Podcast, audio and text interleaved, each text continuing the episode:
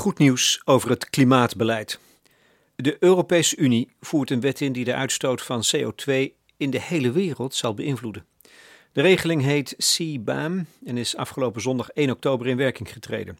Carbon Border Adjustment Mechanism. De regeling dwingt bedrijven van buiten Europa die producten als ijzer, staal, beton en elektriciteit willen invoeren om de uitstoot van broeikasgassen die gepaard gaat met de productie van die producten te rapporteren. Dat is vanaf nu een voorwaarde als ze handel willen drijven en willen blijven drijven met Europa. Over twee jaar zal die uitstoot ook tot hogere prijzen leiden en dat is een bescherming van de bedrijven in Europa zelf, die al wel moeten betalen voor de CO2-uitstoot. Voor deze wet is hard gevochten, met name door Mohamed Shahim, lid van het Europees Parlement voor de PvdA, ik had vorig jaar een goed gesprek met hem. Nu de wet in werking treedt, is dat aanleiding om het gesprek met Shahim opnieuw onder de aandacht te brengen.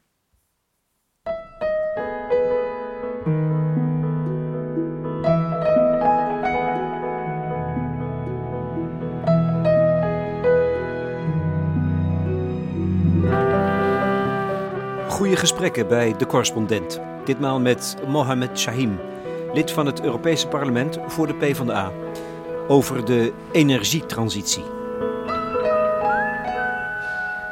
Het bedrijfsleven dekt nu na en ik spreek met heel veel bedrijven in Nederland. En de een is inspirerender dan de ander. Laat ik, bedoel, we hebben het bedrijfsleven wel nodig. Die mooie plannen hebben om snel, soms zelfs snel versneld te vergroenen. Maar ze stellen wel om, hè. ze willen wel dat doen onder een eerlijke, eerlijke uh, uh, realiteit. Dat we te maken hebben met eerlijke concurrentie. En niet dat als wij investeren, dat we te maken hebben met meerkosten. En vervolgens uit het buitenland onze concurrenten zonder die wetgeving met ons gaan concurreren binnen de EU. En daar denken we nu ook over na om dat te verbeteren.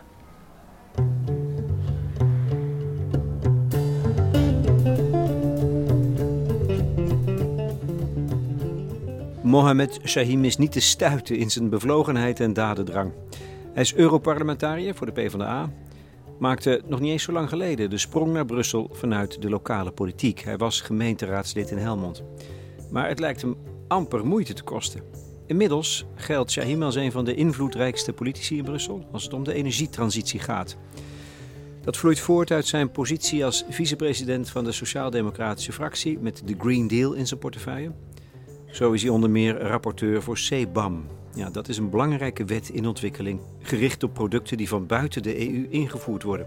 Er zal aan de grens belasting geheven worden over de CO2-uitstoot die verbonden is aan die producten. En dit betekent dat alle deuren voor Mohammed Shahim opengaan in de hele wereld. Republikeinse senatoren in Amerika willen graag met hem afspreken. Als hij in Brussel een persconferentie geeft, zitten daar 100 journalisten in de zaal. Uit Nederland, zo stelt hij met lichte verbazing vast, hooguit één. Wonderlijk, want het gaat hier om echte politiek. Om democratische besluitvorming die ons allemaal raakt.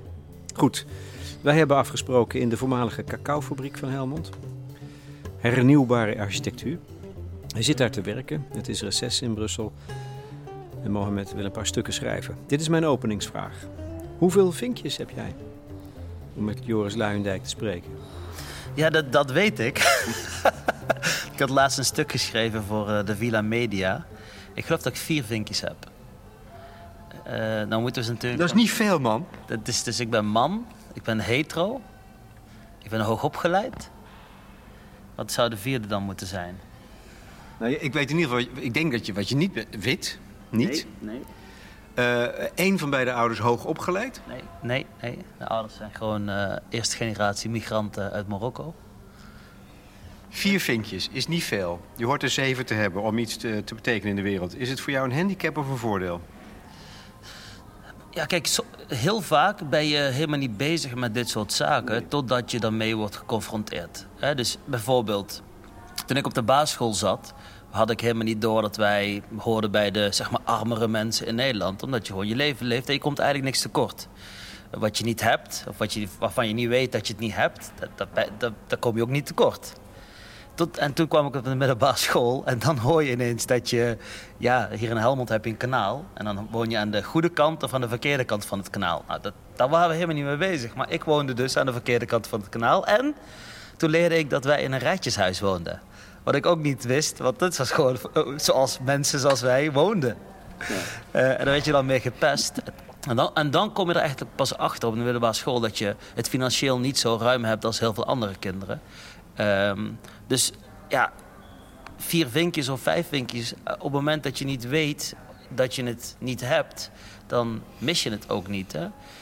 Um, ik heb in mijn carrière heel vaak, heel vaak uh, ben ik geholpen door mensen met misschien wel meer vinkjes die heel veel in mij zagen of mij juist het duwtje in de juiste richting gaven. Uh, dus ik denk dat dat ook belangrijk is. Niet alleen je eigen achtergrond, maar juist de mensen om je heen. Ik denk dat Joost Luijendijk dat ook heel erg bedoelt. Hè? Dat je heel veel mensen om je heen moet hebben die je kunnen helpen, kunnen begeleiden, kunnen, ja, als je valt, kunnen helpen met opstaan. Uh, ik denk dat dat misschien nog belangrijker is dan zelf al die vinkjes hebben. Maar in de politiek kun je geen carrière plannen. Ik bedoel, het feit dat ik Europarlementariër ben geworden... Ja, is volledig te danken aan Frans Timmermans. Ik bedoel, toen ik werd gevraagd om op de lijst te gaan... had ik niet gedacht, uh, ik ga alvast zoeken naar een appartement. Uh, dat ik was daar uh, heel, heel erg laat in, om eerlijk te zijn. maar toen wonnen we zes zetels. Of, en toen moest ik direct naar Brussel. En nou, sinds ik daar ben, probeer ik wel er alles aan te doen... om voor het voor mezelf ook te verantwoorden dat ik vier dagen niet thuis ben. Hè? Ik heb twee jonge kinderen. Dus als ik, ben, als ik in Brussel ben, probeer ik gewoon echt al de tijd die ik heb te besteden aan politiek, aan de inhoud, aan mooie plannen. Uh, zodat als ik thuis ben in Helmond en naar mijn zoontjes ga, ja, ze ook in de oog kan aankijken en, en denken van ja, ik heb jullie uh, weer drie nachten uh, verlaten. maar ik heb daar wel iets gedaan waar ik trots op ben. Je ouders waren arbeidsmigrant kan me voorstellen dat hij in een fabriek terecht is gekomen. Ik weet het niet. Zo'n fabriek als dit, de cacaofabriek. Wat, wat betekent dat voor jou? de, de, is dat een erfenis waar, waar echt ook een grote verantwoordelijkheid op gebaseerd is voor jou persoonlijk? Ik, kan, ik kan zeggen dat dat niet zo is, maar ik denk wel dat ik echt onbewust, misschien zelfs bewust ben opgegroeid, of ben opgevoed ook, ben, ook, ben ook opgegroeid met het idee dat als ik faal, dat dat dan zeg maar terugslaat op zo'n hele gemeenschap of minimaal op mijn hele gezin. En dat bracht altijd wel een bepaalde druk uh, mee, om eerlijk te zijn. En toen ik bijvoorbeeld op het VWO klaar was, had ik niet het idee dat het VWO in Helmond, dat dat hoorde bij de, wat is het, 5 of 10 procent beste leerlingen eh, in Nederland. Of ik weet niet wat de precieze exacte cijfers of percentages zijn. Maar ik dacht heel erg dat dat het VWO in Helmond misschien wel makkelijker was. Dus als ik naar de universiteit zou gaan, waar ik dus geen ervaring mee had... en mijn broers hebben ook niet, hadden niet gestudeerd voor mij... zeker niet op de universiteit... Uh, dat, dat ik dan daar misschien zou falen. En dat bracht best wel wat druk mee. en toen ik econometrie ging studeren, het allereerste vak wat ik kreeg was calculus. Ja, dat heette bij ons analyse. Dan moet je via de axioma's in de wiskunde allerlei zaken bewijzen. Dat bijvoorbeeld a plus b is b plus c, dan moet a en c gelijk zijn. En ja, de eerste week had ik dat echt niet goed door. En, en uh, dat was best wel zweten. Want ik dacht echt van oké, dit, is, dit is het moment dat ik door de mand zak. Maar gelukkig begreep ik het heel snel. Hè? Kijk, wiskunde is, als het kwartje valt, dan valt het. En dan vergeet je het nooit meer. En dat kwartje viel gelukkig vrij snel. Wat ook, ook weer vrij makkelijk door mijn studie ging. Maar wel altijd met de druk, ik moet wel presteren. Want ik wil wel laten zien dat, zeker in een tijd opgroeiend met Pim Fortuyn en Wilders... Hè, dat, dat er ook Marokkaanse jongens zijn, of Marokkaanse Nederlandse jongens zijn... die wel kunnen slagen, die wel uh, uh, um, ja, bereiken wat, wat er wellicht uh, te halen valt binnen de Nederlandse context. Um, en dat is mijn eigen handicap altijd geweest, toch? Um, later heb ik, een, had ik, ik heb het wel eens in de podcast erover gesproken, over um, het feit dat mijn zoontje, die sloeg een klas over. En die kwam bij een juffrouw die het leuk vond om de kinderen op basis van etniciteit in te delen. En uh, mijn zoontje kwam terug uh, en die vroeg mij, papa, ben ik Marokkaan? En ik was daar zo van geschrokken, omdat we juist, ik en mijn vrouw hem heel erg bezig waren met hem vooral Nederlands op te voeden. Het idee geven dat hij gewoon Nederlands is. Hij zegt altijd, opa en oma zijn Marokkaans. Papa en mama hebben een beetje allebei, maar ik ben gewoon Nederlands. Ik was daar heel erg van geschrokken toen. En, en, uh, maar dat bleek echt bij onszelf te liggen. Omdat wij zo bijna spastisch omgingen met loyaliteit en dubbele identiteit. Uh, dat, dat dat ons in de opvoeding best wel blokkeerde. Gelukkig zijn we door dat incident heel snel ervan afgestapt. Uh, uh, maar wij vonden dat toen best wel schrikken. Overigens, wat deed je vader hier? Weet je dat? Ja, mijn, mijn vader die heeft, en, en, mijn moeder trouwens, die hebben allerlei uh, banen gehad. Denk aan de schoenfabriek Bata, Philips, noem het maar op. Dat, ze hebben niet op, bij één fabriek gewerkt tot aan, de, uh, zeg maar tot aan hun uh, pensioen. Trouwens, ze zijn zoals heel veel eerste generatie migranten in de, in de AOW, nee, de WHO gedumpt. door bij de grote werkloosheid in de jaren 80 zijn zij daar ook ingedumpt. Ik heb me altijd afgevraagd waarom. ik ken heel veel eerste generatie migranten die in de arbeidsongeschiktheid zaten. Maar dat was gewoon een goedkope manier voor het bedrijfsleven om van deze mensen af te komen. Eigenlijk best een gênante periode. Daardoor hebben ze vaak bijna geen of een heel klein pensioen opgebouwd. Uh, maar gelukkig hebben mijn ouders zeven kinderen die uh, financieel heel veel kunnen bijdragen. Maar ik denk dat heel veel ouders dat niet hebben. En daardoor eigenlijk vrij veel te lang in armoede blijven leven. Jij gaat studeren econometrie. Dat is volgens mij de moeilijkste vorm van economie. En je schrijft een, een, een proefschrift waarvan ik de titel niet eens begrijp. Dus dat moet iets heel ingewikkeld zijn. Waar, ging dat over? Nou ja, dat, dat ging... Nou ik, ik, ik, ik, zag mijn proef of mijn uh, uh, promoveren als een onderdeel van mijn studie. Ik, heb mijn studie gewoon netjes in vier jaar gehaald. En ik voelde mezelf nog te jong. dus ik dacht, ik ga promoveren. Dat, dat sluit mooi aan. Het proefschrift heet Impulse Control Maximum Principle, Theory and Applications. Ja, dat bedoel ik.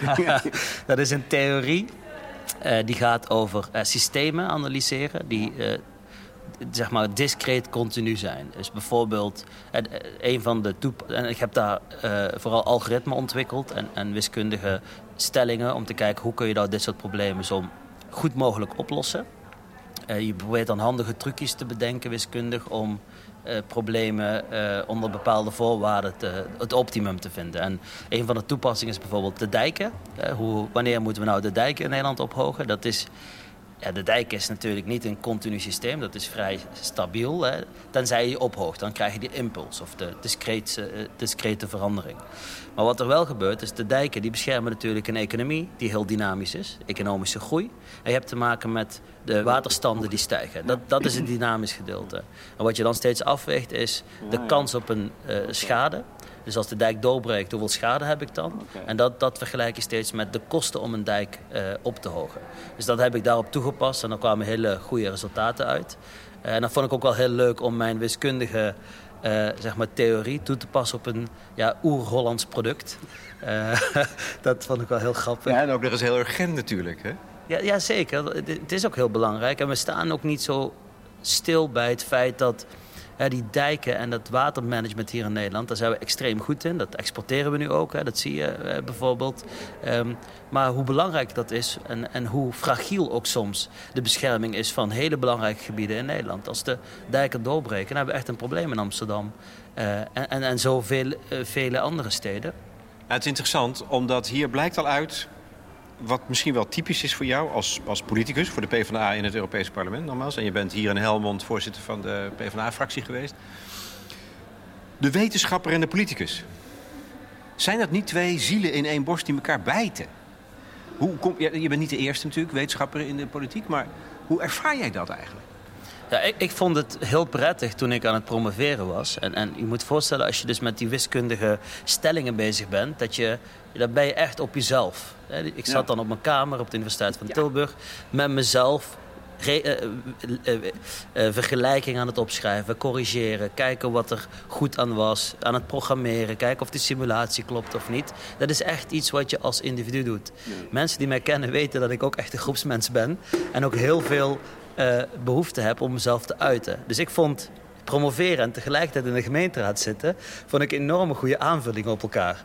Dus dan, de ene was de diepgang en de, en de wetenschapper die alleen uh, met zichzelf bezig was. En de andere was juist oreren, spreken, uh, anderen proberen te overtuigen. Ik vond dat juist een hele mooie aanvulling op elkaar.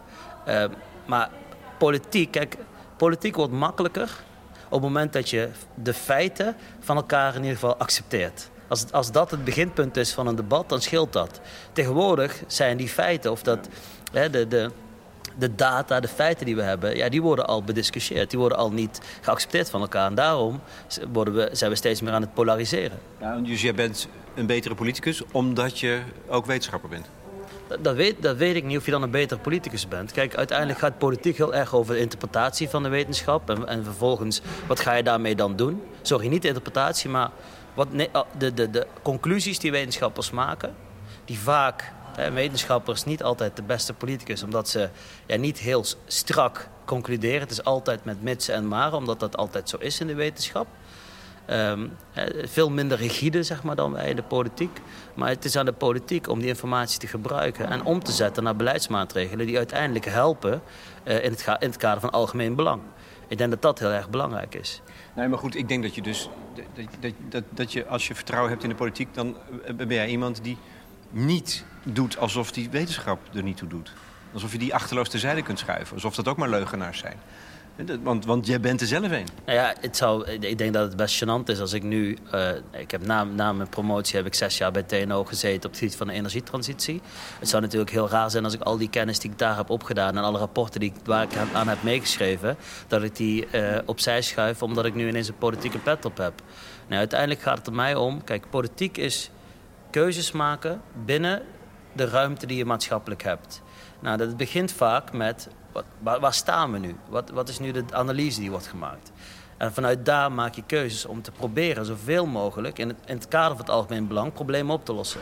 En bij hele complexe problemen als de klimaatverandering en energietransitie is er niet één weg die naar Rome leidt. Het gaat om het eindpunt, maar vooral ook om de weg daar naartoe. Daarin kunnen we echt van mening verschillen. Bijvoorbeeld als het gaat om klimaatverandering zeg ik vaak... Ehm, het is een collectief probleem, dat moeten we collectief oplossen. dat er mensen individuele keuzes maken die leiden tot minder CO2-uitstoot, vind ik fantastisch. Maar dat zijn druppels op een gloeiende plaat. Wat ik moet doen als politicus is die vlam onder die gloeiende plaat uitzetten. En die vlam betekent een transitie in industrie. Als we onze staal op een andere manier gaan produceren, scheelt globaal tussen ongeveer 8% CO2-uitstoot. Als we onze kunstmest gaan vergroenen, scheelt ook heel veel CO2-uitstoot. dus dat kun je collectief doen. Zeg Mohammed, Zit je niet bij de verkeerde politieke partij?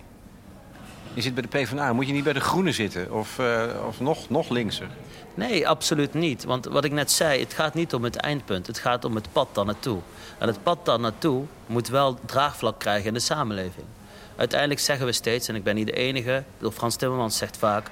we don't leave anyone behind. Dus het is een, de klimaattransitie is een moet een rechtvaardige transitie zijn. En dat betekent dat je dus goed na moet denken... wie betaalt uiteindelijk die rekening? Want het is heel erg makkelijk om te stellen dat je substituten hebt... of alternatieven hebt voor een benzine- of een dieselauto. Maar niet iedereen kan een elektrische auto kopen. Dus het is aan mij om dat toegankelijk te maken. Daarmee heb je in Frankrijk het probleem met de gele hesjes gehad. Nou ja, kijk, uiteindelijk is het ook aan mij om na te denken... van hoe verantwoord is het nog om te gaan op de lijn waar we nu op gaan. Hè? De, zoals we dat in, in, in, in, goed, in Brussel zeggen, de business as usual scenario. Als we niks doen, dan zal tanken alleen maar duurder worden. En uiteindelijk is zelfs... Ik bedoel, dan kun je misschien nog wel een benzineauto hebben of een dieselauto. Maar dan is tanken gewoon zo duur dat het gewoon voor niemand meer haalbaar is. Dus voor mij is het ook belangrijk om na te denken over... oké, we gaan die oude schoenen nog niet weggooien. We maken de nieuwe schoenen. We gaan kijken naar alternatieven. We gaan ze uh, beschikbaarder maken of toegankelijker maken. Maar wel op een transitiepad waardoor we zoveel mogelijk mensen kunnen meenemen. Kijk, het is voor mij te makkelijk om te zeggen... jongen, neem een warmtepomp uh, en daarmee kun je je huis... En, en isoleer je huis en we zijn klaar. Maar ik denk dat heel veel mensen niet de middelen daarvoor hebben. Dus dan kun je twee dingen doen. Proberen via innovatie die, dat soort middelen... warmtepompen, zonnepanelen, isolatie... goedkoper te maken.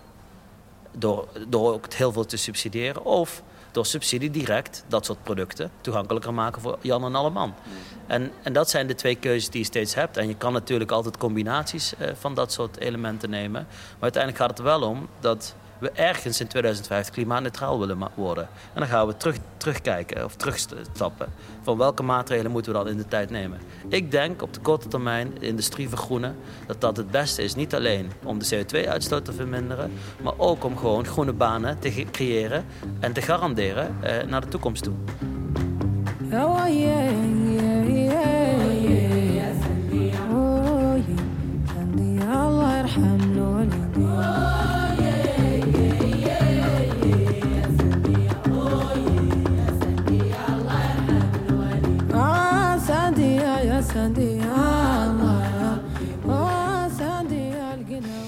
Zijn er dingen die jou, met jouw bevlogenheid en je betrokkenheid bij klimaat, maar dus, dat is dus vanuit jouw optiek de, de energie, hè?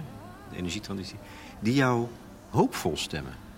Ja, heel veel. Ik, ik, ik probeer ook altijd de klimaatverandering en energietransitie niet te benaderen vanuit catastrofale uh, toekomstbeelden, waardoor we, waar we allemaal doodgaan. Ik dacht dat, volgens mij zei, uh, ik dacht dat Keynes zei dat we op de lange termijn allemaal dood zijn. Hè? Dat is een typische economen uitspraak. Ik moet er wel om lachen, dat klopt. Alhoewel misschien sommigen denken artificieel hun leven misschien wel oneindig uh, te kunnen verlengen. Wie weet. Um, maar ik, ik leef ook met het idee hoor, dat er, er, zullen veel mensen doodgaan als we niet oppassen. Nee, nee. Maar en, en, en dan veel eerder dan je zou willen. Nee, maar dat, dat zie ik, hè. maar dat is even een ander onderwerp. Ik bedoel, als we gaan kijken naar de energietransitie, of eh, de energieproblemen vandaag de dag. Uh, uh, deze warmte, daar kunnen sommige mensen, ook gezien de bouw die we hebben, niet aan. Dan wordt het gewoon te warm binnen en, mensen kunnen daar letterlijk aan door sterven. Uh, en andersom ook. Stel je voor, we kunnen de winter de woningen niet verwarmen en je hebt de middelen niet, of, of, of wat de reden daar dan ook van ook, kunnen mensen sterven omdat het gewoon te koud wordt. Uh, maar, op die manier probeer ik het nooit te benaderen, omdat ik echt geloof dat je uh, mensen kunt overtuigen door ook een mooi toekomstbeeld te schetsen. En als ik ga kijken naar de vergroening van onze industrie, ja, dan zijn er gewoon echt heel veel kansen. Als ik ga kijken naar hoe wij bijvoorbeeld ons staal gewoon groen kunnen produceren met waterstof. En dat is voor de producent veel duurder. Dat, dat wil ik erkennen. 50% vaak duurder om groenstaal te produceren dan, dan uh, normaal staal. Maar als je gaat kijken naar het eindproduct, ja, dan scheelt dat nog geen procent op de kostprijs die we dan maken. Maar daar kunnen we wel ongeveer 8% CO2 mee verminderen. Dus heel simpel. Uh, laten we zeggen, een ton staal kosten. Bedoel, nu is het een beetje ingewikkeld met de gasprijzen, maar uh, was ooit zeg maar, tussen de 300 en de 600 euro. Dat vergroenen, dat kost dus de 150 en 300 euro. Dat is ongeveer 50% meer. Maar als je dan gaat, gaat weten dat uh, een groot afnemer van die staal is bijvoorbeeld de automobielindustrie. Nou, stel je voor, je zou die 100 tot 300 euro die, die het extra kost om 7 oh nee, 8% CO2 te besparen, die dat extra kost, zou doorschuiven naar de consument. Dat betekent dat een auto tussen de 150 en 300 euro duurder wordt. Nou, dat is dus niet enorm veel. Er is onderzoek gedaan naar heel veel van dit soort vergroeningsmaatregelen. Maar, maar hey, oké, dit, dit, dit, is prachtig. Dit begrijp ik. Dit overtuigt me. Ik denk, ja, doen. Gebeurt het ook? Nou, mondjesmaat. omdat en dat, is, dat is dus het niet optimistisch. Nou, omdat wij dus kaders moeten stellen en een toekomstbeeld moeten schetsen voor het bedrijfsleven met hele heldere doelen. Daar zijn we nu wij zijn? Wij zijn? de regeringen in Europa en de Europese Unie. We zijn nu bezig met het Fit for 55 pakket. Dat is het wetgevende, eh, de verordeningen en richtlijnen... waarmee wij 55% CO2 willen verminderen in 2030... en klimaatneutraal willen worden in 2050. Het is een hele complex aantal, uh, een aantal maatregelen. Dat is, dat is het pakket van de bewonderde Frans Timmermans? Dat is een hele complexe uh, aantal maatregelen... die eigenlijk de wetgevende basis vormen van de Europese Groene Deal dus wij, wij komen met een set aan strategische plannen. We hebben een pijler met financiering, want we doen ook heel veel geld beschikbaar stellen voor het bedrijfsleven om te vergroenen. En we hebben een aantal, een aantal wetten rondom doelen, uh, producteisen en, uh, um, en, en gewoon belastingen. Denk bijvoorbeeld aan CO2-heffing. Uh, wat een heel goed instrument is gebleken de afgelopen 15 jaar om CO2 te verminderen in het bedrijfsleven. Waar we, waar we nu naartoe moeten is naar die nieuwe technieken die we moeten integreren binnen de huidige productieprocessen. En, daar... en kunnen jullie het afdwingen? Nou ja, dat kunnen we afdwingen. Dus deels door bijvoorbeeld uh, uh, wetten. Door te stellen dat bijvoorbeeld 50% van de waterstof die gebruikt wordt in de industrie in 2030 groen moet zijn. Dat is echt een, een artikel in een wet uh, rondom de hernieuwbare energierichtlijn. Ja, want, want sorry, sorry dat ik je onderbreek, maar er, er, schieten zoveel um, vuurpijlen door mijn hoofd als je dit soort dingen vertelt. Omdat het, het is een pakket wetgeving. Ja. Dus dan denk je, dan gaat het toch gewoon gebeuren. Ja. Dus dan hebben, dan hebben, oh, oh, dus waar zit dan het verzet? Of waar is dan toch de twijfel dat het wel gebeurt? Nou, wij zijn de, die, die, de wetgeving is niet afgerond. Hè? Dus we hebben vaak nu een eerste lezing als parlement. De commissie, of de, de raad heeft dat ook gedaan. En nu ga je de zogenaamde trilogen in. Waarbij je aan de ene kant het parlement, aan de andere kant de raad. Eigenlijk de vertegenwoordigers van de lidstaten. De vakministers zou je zeggen. Onder begeleiding van de commissie gaan we de wetten nu afronden. Dat, dat duurt nog echt een nou, minimaal tot aan, ik verwacht dat we in november op zijn vroegst klaar zullen zijn met de grote, grote wetten. De emissiehandelssysteem, de koolstofgrenscorrectie, waar ik de rapporteur van ben. En, en zo zijn er nog meer eh, van dat soort wetten. Die zijn heel belangrijk en die leggen de basis. Ja, ja want dan zeg je, maar dat is, daar zit dus wel nog spanning. Ja, je zegt er is een pakket wetgeving, maar eigenlijk is dat dus nog niet zo. Dat moet nog uitonderhandeld worden. Ja, Nee, maar daar zijn we nu mee bezig. Dat is democratie. De commissie komt met een voorstel, het parlement geeft een positie, neemt een positie en de, de raad doet dat. En vervolgens ga je samen zitten, want we bezitten 50% van de wetgevende bevoegdheid. En tot nu toe is dat altijd goed gegaan. Dus ik heb geen reden uh, dat dat dadelijk de na de zomer niet goed gaat. We hebben de eerste trilogen gehad. En ik heb wel, ik heb wel hoge verwachtingen dat wij in november daar klaar mee zullen zijn. Misschien december. Maar we proberen in ieder geval voor het einde van het jaar alles af te ronden. En bijvoorbeeld dat emissiehandelssysteem is, is, een, heel, eh, is een heel geniaal systeem. Het zegt gewoon, dit is de hoeveelheid CO2 die we nog mogen uitstoten. Dat verlagen we ieder jaar totdat je bij het doel komt van 2030 en uiteindelijk bij het doel komt van 2050. En de beschikbare rechten, CO2-rechten, die worden uh, geveld. Dus dat is een systeem wat automatisch werkt, want je hebt een cap en je hebt een trade. En, en dat werkt gewoon goed. Ja, en, en, en het wordt gehandhaafd. En het wordt gehandhaafd, want je kan niet meer uitstoten dan dat je rechten hebt die je moet kopen uit de markt. En, uh, maar dat wordt ook allemaal gemeten. Dat worden zo, want, want, want die bedrijven, die staalindustrie, die kan het misschien gewoon wel blijven doen wat ze niet mogen doen. Nee, er zijn echte partijen die dat dan toetsen. Valida validators, dat, uh, die de validatie doen ook van het proces wat het bedrijf aangeeft van hoeveel zij CO2 ze uitstoten. Maar het mooie is dat op een gegeven moment de CO2-prijs, kijk, hoe minder aanbod en hoe hoger de vraag, hoe meer men betaalt voor de CO2-rechten. Dus je ziet al dat we bijna richting de 100 euro per ton CO2 gaan. Dat is ook het moment dat het bedrijfsleven echt de afweging moet maken. Zeker als ze moeten investeren in nieuwe technieken. Ja, blijf ik doorgaan met de huidige technologie, wetende dat die prijs alleen maar stijgt? Of ga ik over naar CO2-armere uh, um, uh, productietechnieken? En je ziet dat dat echt werkt. Want waar jij je persoonlijk heel veel mee bemoeid hebt, um, Mohamed Shahim, dat is CBAM, heet dat geloof ik.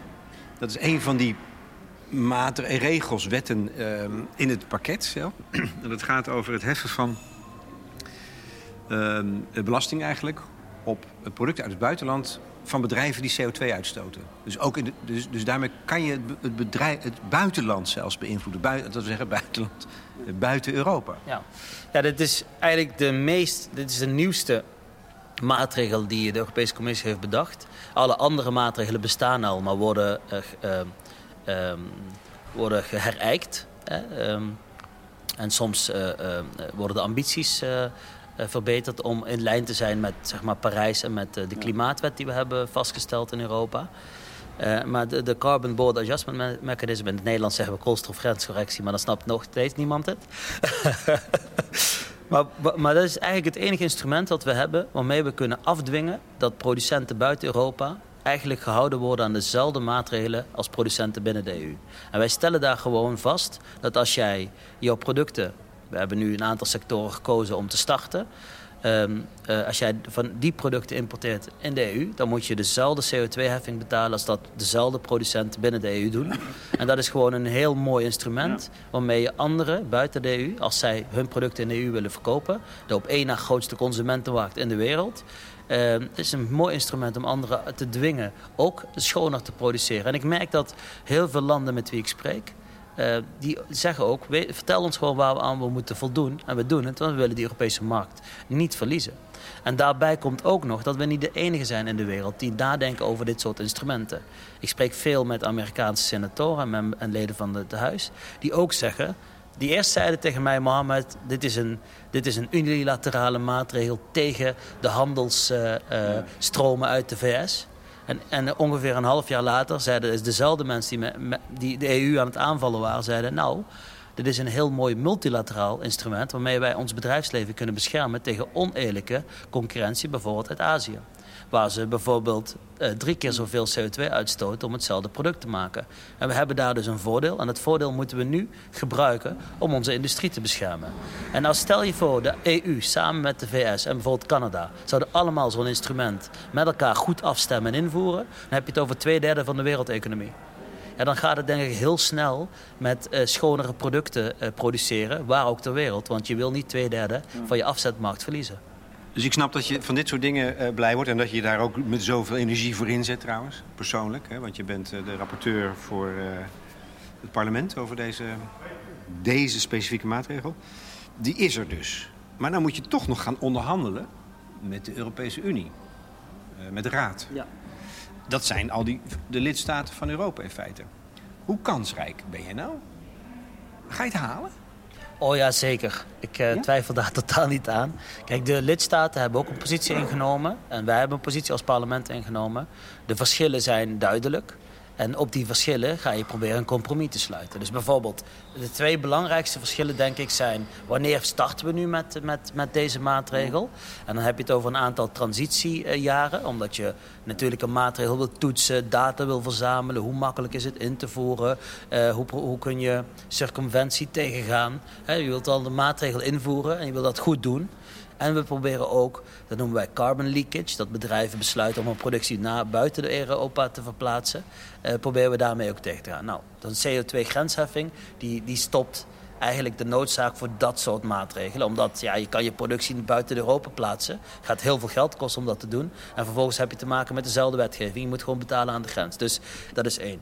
Dus dat moment van invoeren, daar verschillen we van mening. En ook de, hoe lang de uitfaseerperiode moet duren van de vrije rechten.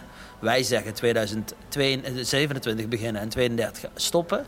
De Raad zegt 2026 beginnen en 2035 stoppen. We zullen daar wel een compromis vinden.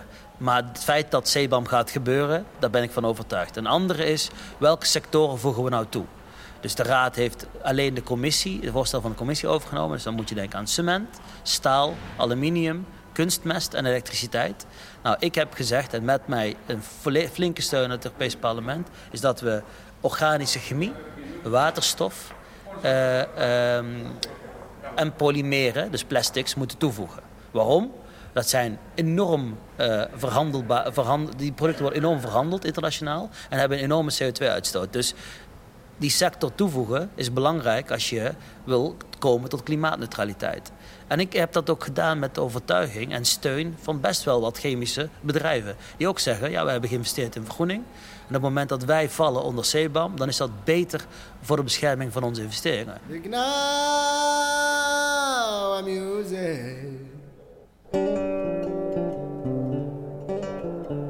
I got it in my mind.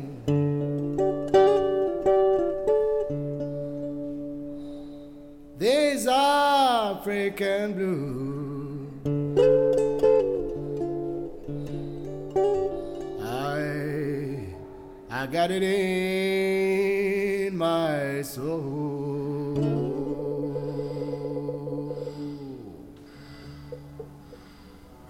Dus dit zijn voorbeelden van dingen die jou optimistisch stemmen. Waar word je nou heel pessimistisch van? Nou, wat, wat ik vaak een beetje vreemd vind, is dat wij aan de ene kant politici altijd klaarstaan om een bordesfoto te maken en met andere politici op het moment dat er weer een, een vergezicht is geschetst. Het Parijsakkoord vonden we natuurlijk fantastisch.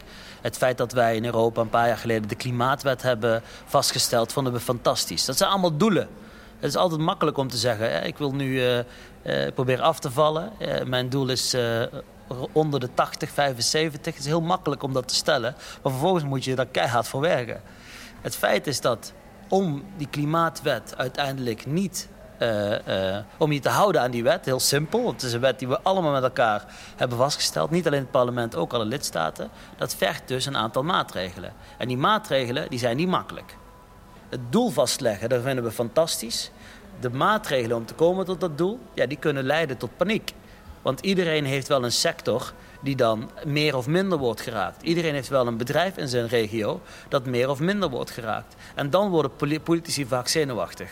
En dan denk ik, ja, je moet wel leiderschap tonen. Je moet wel dat vergezicht niet alleen schetsen, maar ook het pad daar naartoe met elkaar maken.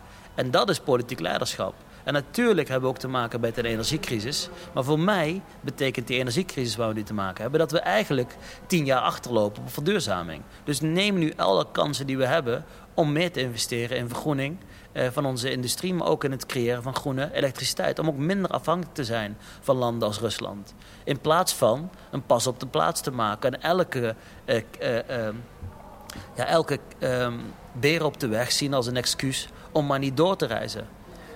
Is Europa in staat om die energiecrisis, die acuut is, hè, vanwege de oorlog in Oekraïne, om die te pareren?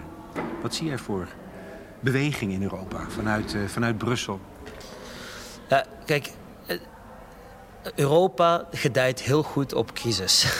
dus als er een crisis is, dan komt er vaak, komen er vaak hele goede dingen uit. Wat je nu ziet is dat er een paar weken terug is een Repower EU gepresenteerd. Dat is echt een plan om vrij snel veel minder afhankelijk te worden van Russisch gas. Wat goed is, want we zijn te lang bezig geweest eh, aan onze verslaving van Russisch gas. Want het was het goedkoopste wat er was en het lag om de hoek. En het was genoeg beschikbaar. En nu, zie, nu, nu plukken we de zure vruchten daarvan. En, en wat komt er voor in de plaats?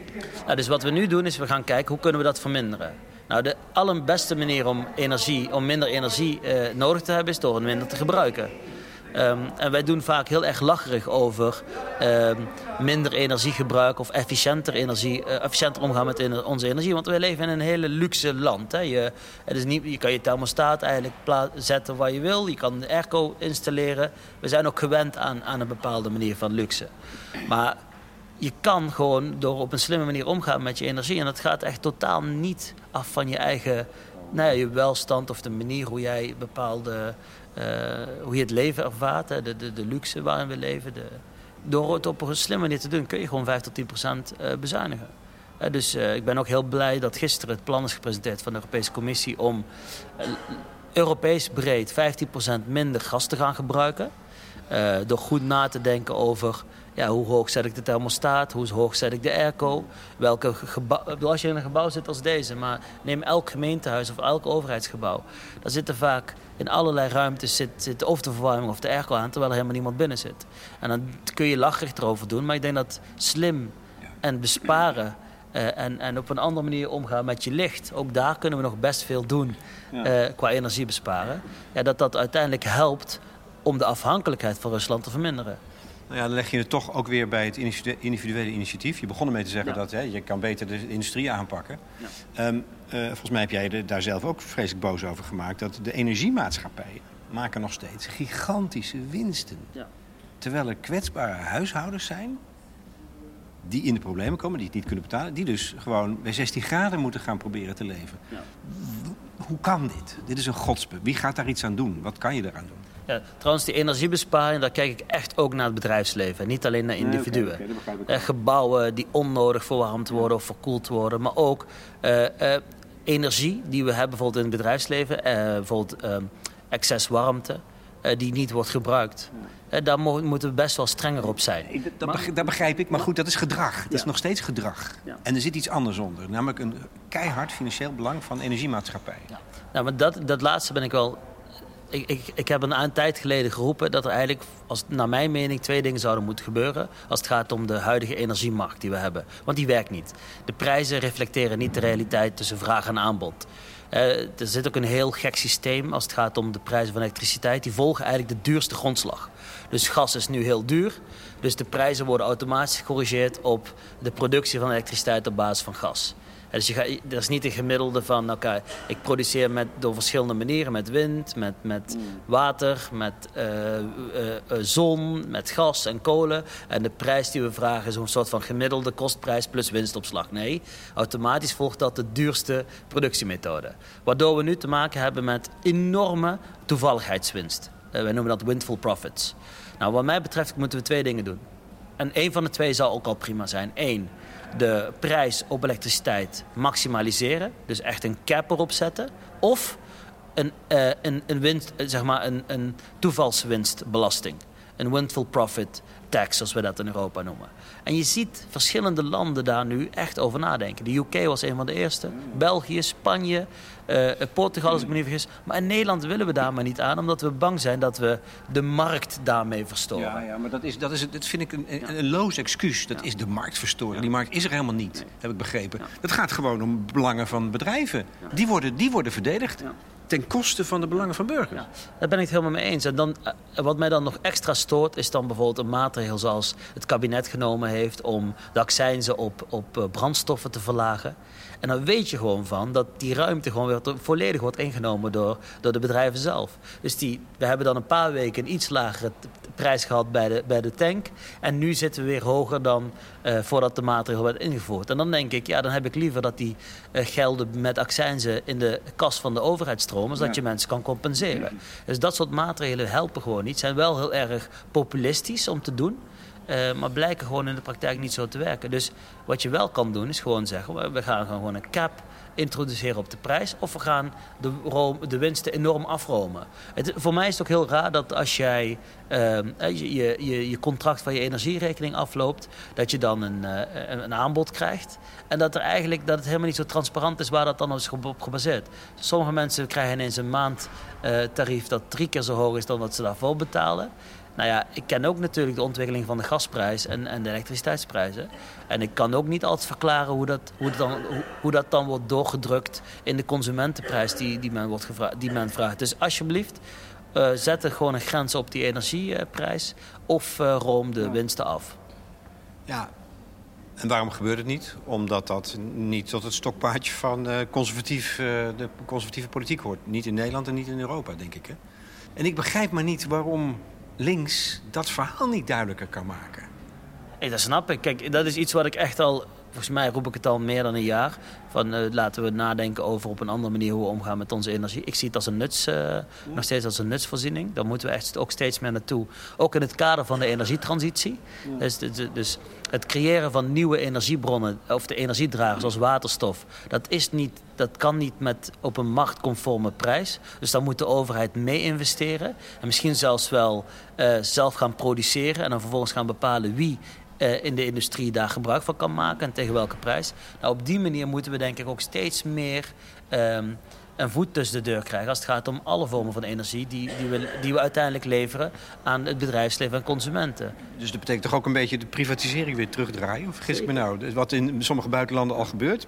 energiebedrijven worden weer overgenomen door de staat omdat die in zware problemen zijn. Maar je kan er een voordeel in zien. Nee, dat denk ik zeker.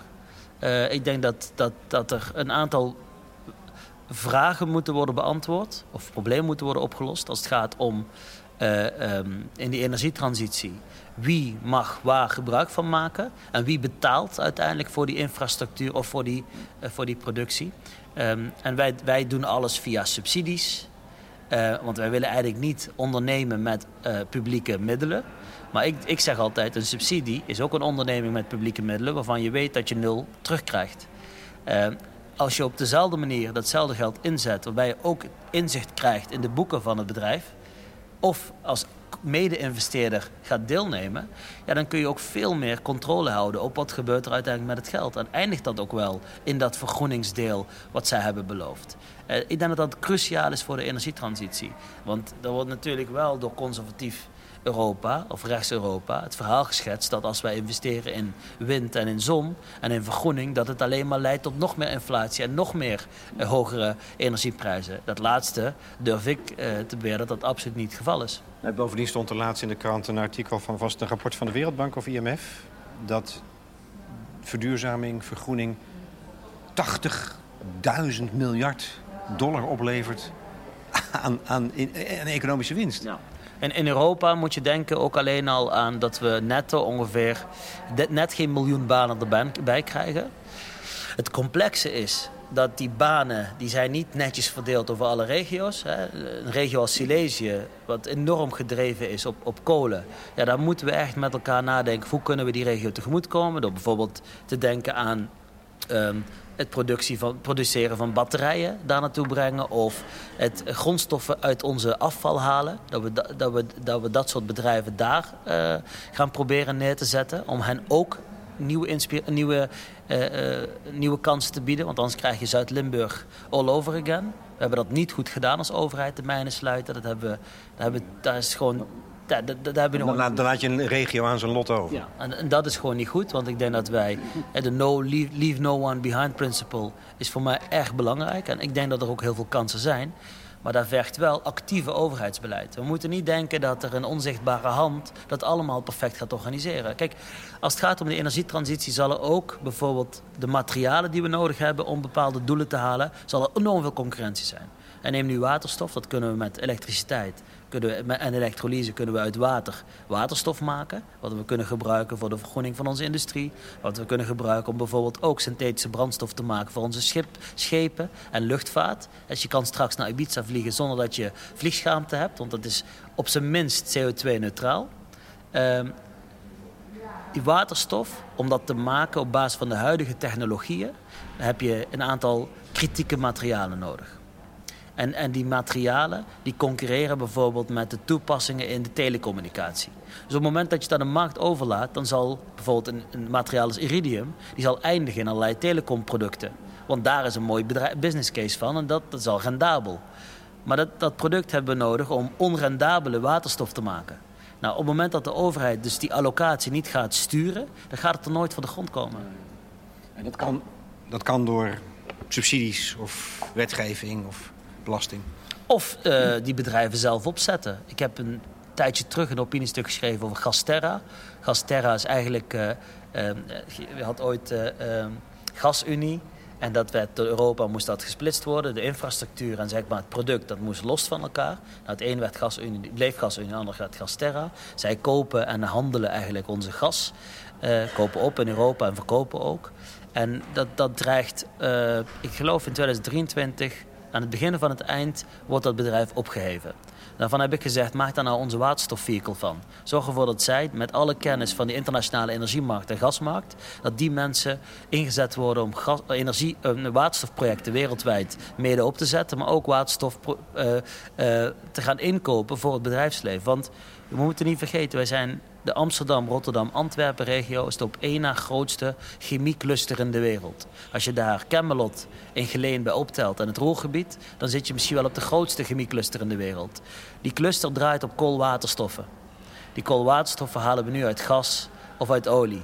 Nou, dat kunnen we, die kunnen we gaan maken door CO2 te laten reageren met waterstof. Heel simpel gezegd.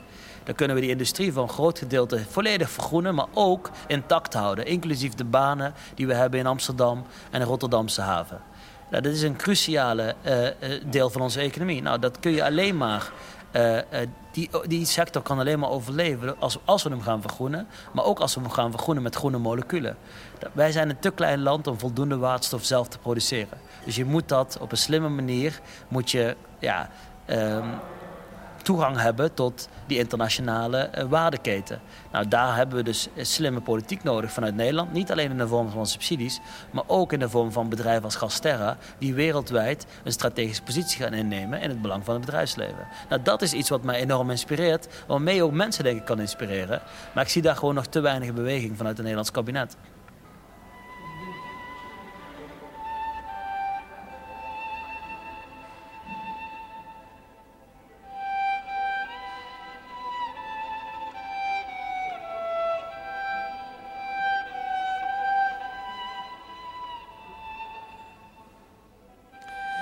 Er zijn nog meer, al dan niet wilde plannen om de energiecrisis het hoofd te bieden. Zoals bijvoorbeeld een samenwerking met Marokko, waar je zoveel zonne-energie zou kunnen produceren dat je heel Europa van elektriciteit kan voorzien. Maar goed, dit is pas het eerste van een kleine serie gesprekken over de energietransitie, dus dat komt later nog wel aan bod.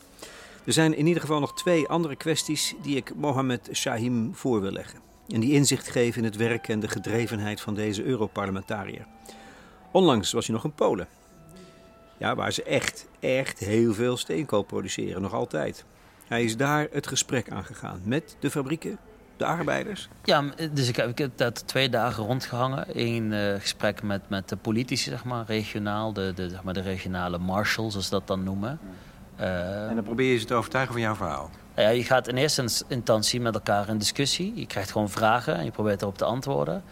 Dat, dat, bij het bedrijfsleven ging dat over het algemeen wel oké. Er wordt natuurlijk wel wat kritiek gegeven op de maatregelen. En, en, en vooral ook over de, um, in hoeverre het haalbaar is voor een regio als, als die van hun om, die transitie te maken. En uh, het geld wat vanuit Europa komt is natuurlijk nooit voldoende. Um, maar de dag erop zat ik met de vakbonden en dat was een pittig gesprek. Um, dat ging er heel hard aan toe. Ja? ik zat dan met een oortje en er werd een aantal keer gezegd dat wij de, de green moron zijn. Want de rest van de wereld doet niet wat wij doen. En daardoor ontnemen we onszelf eigenlijk de positie die we vandaag hebben met goedkope kolen, bij wijze van spreken. En dan wordt er met de vuist op tafel geslagen. Jazeker, jazeker. En er wordt heel expliciet verteld wat ze van je vinden. En wat, doe je, wat doet dat met jou dan? Ik heb daar totaal geen moeite mee. Ik ben ook op een gegeven moment... Uh, ik heb wel verteld dat ik hier een eerlijk verhaal wil komen vertellen. Ik wil je niet voor de gek houden. Uh, daarvoor uh, ben ik niet vanuit Brussel naar naartoe gereisd. Um, en vervolgens gewoon wel eerlijk vertellen dat die mijne, die deal die gesloten is... met de sociale, met de vakbonden om in 2049 de laatste mijn te sluiten. En eigenlijk het uitfaseerperiode, die begint al ergens in, de, in 2030. dat dat gewoon een realistisch plan is. Want ik snap dat jullie heel trots zijn om in de mijnen te werken. Maar ik weet ook dat mijnwerkers, eh, naast dat ze heel trots zijn om in de mijnen te werken, eigenlijk willen dat hun kinderen daar niet terechtkomen. Ik zeg, en het is in ons belang om ervoor te zorgen dat wij een realistische alternatief voor jullie gaan ontwikkelen. En ik zie die, maar ik zie niet de, ik zie niet de actiebereidheid. Nou, ik zie nog niet dat de Poolse overheid de juiste stappen neemt om jullie daarbij te helpen. En ik zeg, ik kan jullie vertellen mensen zijn ook niet gek. Want er was ook bijvoorbeeld iemand van de automobielindustrie die zei... ja, die elektrische auto's, dat is helemaal niks. Het is alleen maar heel vuil en je moet minimaal 100.000 kilometer rijden... voordat ze schoon zijn. Nou, dan van, daar zeg ik dan meteen van... ja, sorry, dit klopt gewoon niet. Ze zijn natuurlijk veel schoner dan, dan, dan de, de normale verbrandingsauto's. Ik zeg... Maar daarnaast, even los daarvan, hè, als in 2027 of 2028 een elektrische auto goedkoper ook is in de aanschaf, wat nu de verwachting is, dan is het ook dan is het niet alleen het gebruik goedkoop, maar ook de aanschaf. Voor wie ben je dan aan het produceren? Mensen zijn niet gek. Mensen gaan natuurlijk altijd het goedkoopste alternatief kopen. Ik zeg en toevallig. Uh, uh, vertelde mijn collega Mark Balt over een taxichauffeur in Polen die een, uh, die, een, die een taxi had, die een Tesla had gekocht en een taxi heeft. En die vertelde dat hij 100 kilometer reed voor 5 slotti. Ik zeg dat een tank, 1 e-, liter benzine, is nu 8 slotti. Dus, dus wij moeten wel jullie ook meenemen in die verandering, maar ook in die positieve verandering die gaat komen. Maar lukte dat ook een beetje? Uiteindelijk zeker. Want uiteindelijk wilden ze met me op de foto, maar we handen aan het schudden. en zeiden ze: Mohammed, je bent de eerste vicepresident, want ik ben ook vicepresident van de Sociaaldemocraten in het Europees Parlement. Je bent de eerste vicepresident die ons is komen bezoeken. Wat ze heel bijzonder vonden. En waarop ik antwoordde dat ik waarschijnlijk ook de tweede zal zijn. Want ik kom nog terug, omdat ik het ook belangrijk vind om die mensen mee te nemen in je visie uh, die we hebben in Europa. En uiteindelijk, als jij een mijnwerker hebt en we hebben nog geen zicht in zeg maar, vernieuwing van industrie, want die mijnen gaan gesloten worden. Dat zullen verliezers zijn. Maar op het moment dat we dus daar niet nieuwe sectoren gaan ontwikkelen, ja, dan laten we die mensen uh, hangen. En dat wil ik niet, want ik voel me niet alleen vertegenwoordiger van mensen in Nederland, maar zeker ook mensen in de regio als Silesië. Want als ik hen kan overtuigen voor die energietransitie, dan kan ik ook in Helmond mensen overtuigen dat ik wat ik doe in, in, wat, het werk wat ik doe in Brussel, dat dat echt relevant is en dat het ook in hun belang is. En dat is wat mij wel drijft als politicus. En dan nog één groep, de boeren. Je zit hier te werken in deze voormalige cacaofabriek. En je hebt een boekje meegenomen, volgens mij ook studiemateriaal, uh, van het CDA, van de vijand. nou, zo bekijk ik het niet. Maar je, maar je, je, je wilde het met, wat is het, 1997? ik, ik, had, ik, had, gisteren een gesprek met een, een goede vriend, uh, Henry Geerts. En die bracht het mee voor mij om, mee te om, om het te lezen. Hij had het al een paar keer genoemd. Kijk, als je, gaat als je kijken naar die hele stikstofdiscussie in Nederland, dan wordt er wel af en toe gedaan dat dit enorm verrassend is en dit heel erg nieuw is. Maar de oudste publicatie die ik zag was geloof ik uit 1965 of 67 van een ambtenaar van het ministerie van Landbouw, ik dacht Landbouw, Natuur en Visserij, die waarschuwt voor uh, stikstofophoping in Nederland. En dit is een publicatie uit 97 van het CDA. Ik denk dat dit bijna revolutionair is geweest in 97 als ik lees wat hier allemaal in staat rondom vergroening van onze industrie, vergroening van landbouw, uh, de belang van redmeterschap als het gaat om eh, verduurzaming. Uh, ja, uh, hoe je zuinig moet zijn met energie. Eigenlijk alle thema's die we nu bediscussiëren staan daarin. Met stukken van uh, Lubbers, Merkel. Ehm, weet je, ik denk dat de politiek zich niet kan verstoppen achter... ja, dit is allemaal nieuw en dit wisten we niet. Maar wat uiteindelijk denk ik in de landbouw moet gebeuren, is dat er een ander verdienmodel moet komen voor de boeren. De boeren hebben geen verdienmodel, maar de boeren zijn een verdienmodel. En ik vind het best... Dat begrijp ik niet. Nou ja, wat, wat je ziet is dat de boeren, als je gaat kijken naar hun inkomsten... dat ze voor een deel afhankelijk zijn van landbouwsubsidies uit Europa... en een deel van het geld wat ze ophalen van het product dat ze verkopen. Voor heel veel van die producten wordt er gewoon onder de kostprijs geleverd. Ik, bedoel, ik las een stuk dat... eh, Ik kreeg als raad of als uh, Europarlementariër kreeg ik een brief van de Nederlandse zuivel eh, of van de melkboerenvereniging. Die vertelde mij in de brief van, joh, alsjeblieft hou de landbouwsubsidies in stand. Want de boeren hebben de afgelopen zoveel jaar gemiddeld geproduceerd voor rond de 60 cent per liter. En we krijgen iets van 32 cent of zo per liter melk. Nu krijgen de boeren iets meer, maar dat is op dat moment. Dus je produceert iets en je krijgt de, ongeveer de helft van de kosten krijg je terugbetaald. Maar dat, dat vind ik gek dat je kostprijs hoger is dan de prijs wat je voor de markt krijgt. Dat is niet een model wat duurzaam is. Er wordt voor een deel gecompenseerd met landbouwsubsidies, maar dat zou het niet zo moeten zijn. Maar eigenlijk, want ik, ik las een artikel van je dat, je dat hier heb je dus macht, tenminste zou je macht kunnen hebben vanuit Europa, dat je zegt die subsidies, die subsidiestromen kun je verleggen ja. om die boeren te dwingen uh, uh, duurzaam te gaan uh, werken. Toch? Dat is het idee. Dat kan toch, maar het is niet gebeurd. Nee, maar uiteindelijk denk ik dat, dat als het de boer gewoon met minder productie een betere of een minimaal dezelfde boterham binnenhaalt, dat de boer daarvoor kiest. Kijk, ik las een artikel dat een, een, een aardappelboer, wat kost aardappelen per kilo in de supermarkt, een euro 50 tot 2 euro. Uh, die krijgt ongeveer 15 cent per kilo aardappelen. En als hij alle kosten ervan afhaalt, houdt hij 1 of 2 cent winst per kilo aardappelen over. Uh, ik vind dat gek. Dat blijft veel te veel hangen bij de banken, de veevoederbedrijven, de transportbedrijven, de slachthuizen, de, de, de opkopers, de tussenhandelaren. En, en dat zijn wij gewoon normaal gaan vinden. We produceren heel efficiënt en wij zijn dat heel normaal gaan vinden. In Frankrijk hebben ze een prachtige wet bedacht. EGalim. Dat staat voor uh, l'État général de la limitation. Mijn beste Frans, hè? maar waar het om gaat is dat zij met elkaar afspraken hebben gemaakt... tussen opkopers van producten en boeren. En het, is heel simpel. Uh, je maakt met elkaar afspraken. Als boer sluit je aan bij een opkopende partij. Je maakt afspraken voor drie jaar. Je bent transparant in je kostprijs. Je krijgt kostprijs plus winstopslag. winstopslag. En vervolgens is het ook voor de consument duidelijk wat die boer, als hij dan een kilo aardappelen koopt, wat die boer daarvoor krijgt. Waardoor je ook transparantie krijgt in de keten. Als de Albert Heijn een betere, uh, uh, betere zeg maar, prijzen betaalt aan de boeren dan de Lidl... zou dat misschien voor mensen een reden kunnen zijn om Albert bij de Albert Heijn of, of wat dan ook boodschappen te doen. Uiteindelijk als mensen meer inzicht hebben in hoe dat verdielmodel voor de boeren eruit ziet... wat wij heel normaal zijn gaan vinden... dan zouden we misschien ook de boeren veel meer kunnen steunen. Niet in het kader van, oké, okay, uh, we moeten nu echt snel iets met die stikstofproductie doen. Ik denk dat die plannen gewoon, de doelen nog steeds moeten worden gehaald. Maar dat we ook inzichtelijk maken van wie heeft nu het meeste belang bij die boer gehad. Daarom zeg ik, de boer is geen, heeft geen verdienmodel, maar is een verdienmodel. En daar mogen we eerlijk over zijn. Maar dat wordt dus in stand gehouden door het subsidiestelsel vanuit Europa. Want er zijn miljarden naar de boeren gegaan om dat systeem in stand te houden. Ja, je, je, ja? ook, ook dat is... Kijk, als je gaat kijken naar...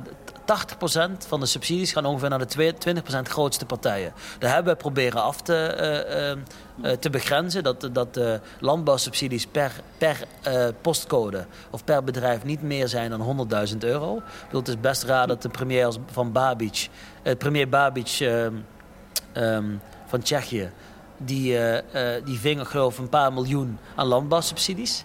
Dat, dat, dat is het niveau bedoeld. Nee. Uh, de, de, de landbouwsubsidie moeten wel dan bij de boeren terechtkomen. En het liefst bij de boeren die ook bewuster omgaan met hun landgebruik. Want daar zie ik ook een deel. als, als natuurbeheerders kunnen de boeren ook een hele grote rol spelen. Maar, ja, volgens mij was er vorig jaar een mogelijkheid om, om, om die stromen ja. te verleggen. En dat is niet gebeurd. Uit, ja. Door verzet van conservatieve partijen. Ja, door, door, Waaronder denk ik het CDA. Ja, maar daar ben ik zeker. Uh, maar vooral door de miljardenlobby uh, van de grote zeg maar, boeren, bijna multinationals. Die er alle belang bij hebben om massa, massa is voor hun kassa. Uh, dus hoe meer er wordt geproduceerd, daar is hun bedrijfsmodel op gebaseerd. Als jij een transporteur bent van varkens, ja, dan betekent minder varkens, minder transporten. Maar is, is dat ook het verzet van de boeren in Nederland? Komt dat uit die multinationals? Is dat, of, of, of want, hoe ziet dat? Nou, ik denk wel dat, dat daar wel dat er voldoende bewijs is dat die, dat die, dat die protesten ook goed worden gefinancierd vanuit de grote agribedrijven. En nogmaals, ik heb niks tegen de boeren. Ik heb een van mijn eerste baantjes was bij een boer in het dorpje Zeeland. Fantastische melkveehouder, mooi mens. Jij was 15? Ik was 15 en ik mocht daar echt op zaterdag in de ochtend helpen met melken. En in de avond helpen met melken. En tussendoor allerlei klusjes doen. Een van de mooiste banen die ik heb gehad. Als ik langs de, mest, of als ik langs de stallen rijd of fiets en ik ruik de geur, dan, dan komen die nostalgische gevoelens omhoog. Echt heerlijk. Maar ik vind het ook, ik zag toen al dat die man steeds meer moest uitbreiden en andere boeren in het dorp aan het uitkopen was. Uh, die, waar voor hun was het gewoon niet meer rendabel genoeg en voor hem, omdat hij groter werd, uh, was het nog wel te, te behappen. Maar dat dat, uh, dat, dat die manier van denken, daar moeten we echt vanaf. Maar dat gaat niet op, op één nacht ijs. Daar hebben we wel een, een goede transitieperiode voor nodig.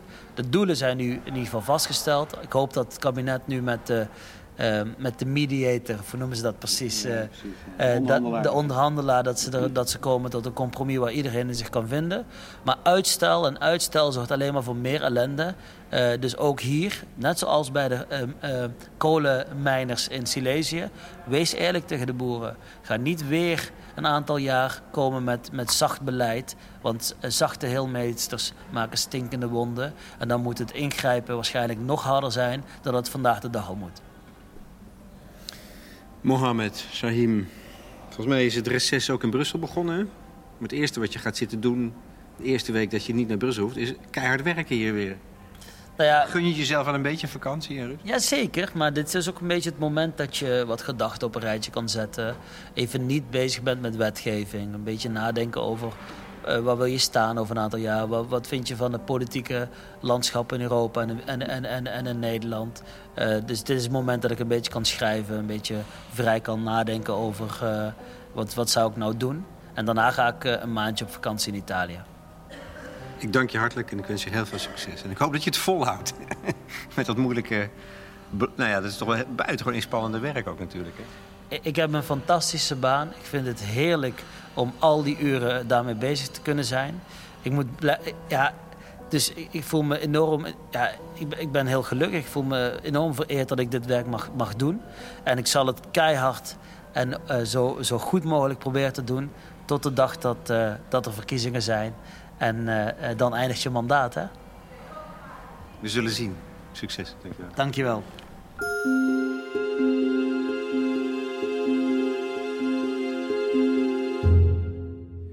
Mohamed Shahim in gesprek met Lex Bolmeijer voor de correspondent. Een veelvoud aan constructieve ideeën heeft deze Europarlementariër in zijn hoofd. Ik ben benieuwd wat jullie ervan vinden. Reacties zijn welkom op ons platform. Dat is toegankelijk voor leden van de correspondent. Wat de muziek betreft, tenslotte. Ik vroeg na afloop Mohammed naar zijn favoriete muziek. Hij antwoordde: Als ik lees, zet ik vaak Gnawa-muziek op de achtergrond. Gnawa is een mystieke Arabisch-Afrikaanse muziekstroom met heerlijke baslijnen. Zo hoorde je onder andere Asma'a Hamzawi. En ik maakte ook een klein uitstapje naar Polen met de cd East Meets East van Nigel Kennedy en de Krokke Band uit Krakau.